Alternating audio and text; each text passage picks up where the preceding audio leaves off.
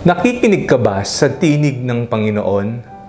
Ako po si Father Fiel Pareja at ito po ang ating segment, ang Daily Devotion, na kung saan tayo po ay magdarasal, magbabasa at magninilay kasama ng salita ng Diyos sa buong taon.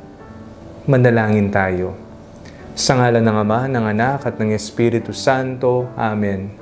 Halina, banal na Espiritu, liwanagan mo ang aming puso at isip nang maunawaan at maisabuhay namin ang iyong salita. Amen.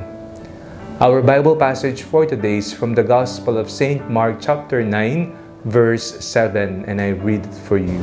Then a cloud overshadowed them, and from the cloud there came a voice, "This is my Son, the Beloved. Listen to Him." Papaano natin mapapakinggan ang tinig ng Panginoon? May tatlong bagay na maaari tayong makapakinig sa kanyang boses. Una, sa salita ng Diyos. Bawat nagbabasa tayo o napakikinggan ang pagpapahayag ng kanyang salita, tayo ay nakikipag-usap, tayo ay nakikipag-ugnayan. Siya ay nangungusap sa ating piling, sa ating mga puso, sa ating pamumuhay. Mga salitang nagbibigay buhay, mga salitang nagpapaalala sa atin, mga salita ng pagmamahal at awa. Pangalawa, nangungusap ang Panginoon sa ating pang-araw-araw na karanasan. Mga karanasan, hindi lamang ng kasiyahan at tagumpay, maging sa mga pagkakataon ng problema, pagdurusa at kalungkutan. Lahat ng ating pinagdaraanan sa ating buhay ay mayroong tinig na nangungusap. Ang tinig ng Panginoon na nagbibigay lakas, nagbibigay inspirasyon, at nagpapaalala sa atin. Maari rin nating mapakinggan ang tinig ng Panginoon sa ating kapaligiran, sa ating kalikasan. Sa tuwing pinagmamasdan natin ang ating kapaligiran, ang mga magagandang puno, bulaklak, ang kabundukan, ang lawa, maging ang mga kapwa-tao natin, sinasalamin nito ang kagandahang loob ng Panginoon. Siya ang may likha sa lahat ng ito. At sa mga ito, nangungusap siya. Nakikita natin ang kaayusan, nakikita natin ang kagandahan, nakikita natin ang kabutihan. Ang mga ito ay nagpapakilala sa atin, sa ating Panginoon.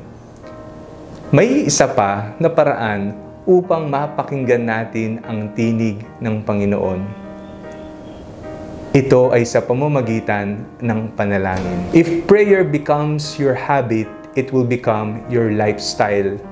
Ang taong palaging nagdadasal, hindi lamang magbabago ang kanyang asal, mapapalapit din siya sa Panginoon, at dahil nangungusap ang Panginoon sa panalangin, itinuturo sa atin ng Panginoon ang mabuti, ang dapat gawin, at mga paalala sa atin. Ang tunay na nagdarasal ay hindi bingi o bulag sa mga nangyayari sa kanyang kapaligiran.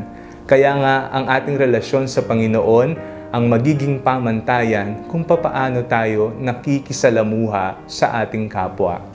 Kung tunay ang ating pagmamahal sa Kanya, ito'y masasalamin sa ating mga salita, sa ating mga gawa, at sa kung papaano tayo makitungo sa ating kapwa. Ang binasa natin ngayon, ang sabi, "This is my beloved Son, listen to Him." Ito ang pinakamamahal kong anak, sabi ng Diyos Ama, tumutukoy sa ating Panginoong Jesucristo, makinig kayo sa Kanya. May tenga tayo, hindi tayo bingi, pakinggan natin ang kanyang tinig na nangungusap sa tenga ng ating mga puso. Binigyan tayo ng puso ng Panginoon at ito'y may kakayahang makinig sa sinasabi niya sa atin sa araw-araw. Maging paalala nawa ito sa ating lahat na ang pinakamahalagang tinig na ating dapat laging pinakikinggan ay ang tinig ni Jesus. Huwag tayong magpabingi o huwag tayong magpasindak sa tinig ng modernong panahon, ng mga nakapaligid sa atin, ng mga bagay na wala namang saysay. Only the voice of the Good Shepherd, the voice of Jesus, we listen. Manalangin tayo. Panginoon, patuloy niyo po kaming basbasan, gabayan at proteksyonan. Palagi nawa naming ialay ang aming panahon sa pakikinig sa iyong salita, pakikinig sa aming mga karanasan, at pakikinig sa aming kapaligiran. At higit sa lahat, maglaan nawa kami ng panahon para sa panalangin, upang mapalalim ang aming relasyon sa inyo. Sa ngalan ni Jesus na aming Panginoon. Amen. Sa ngalan ng Ama, ng Anak at ng Espiritu Santo. Amen. Huwag niyo pong kalimutang i-like, mag-comment po kayo sa video nito, and share it with your family and friends. God bless you po.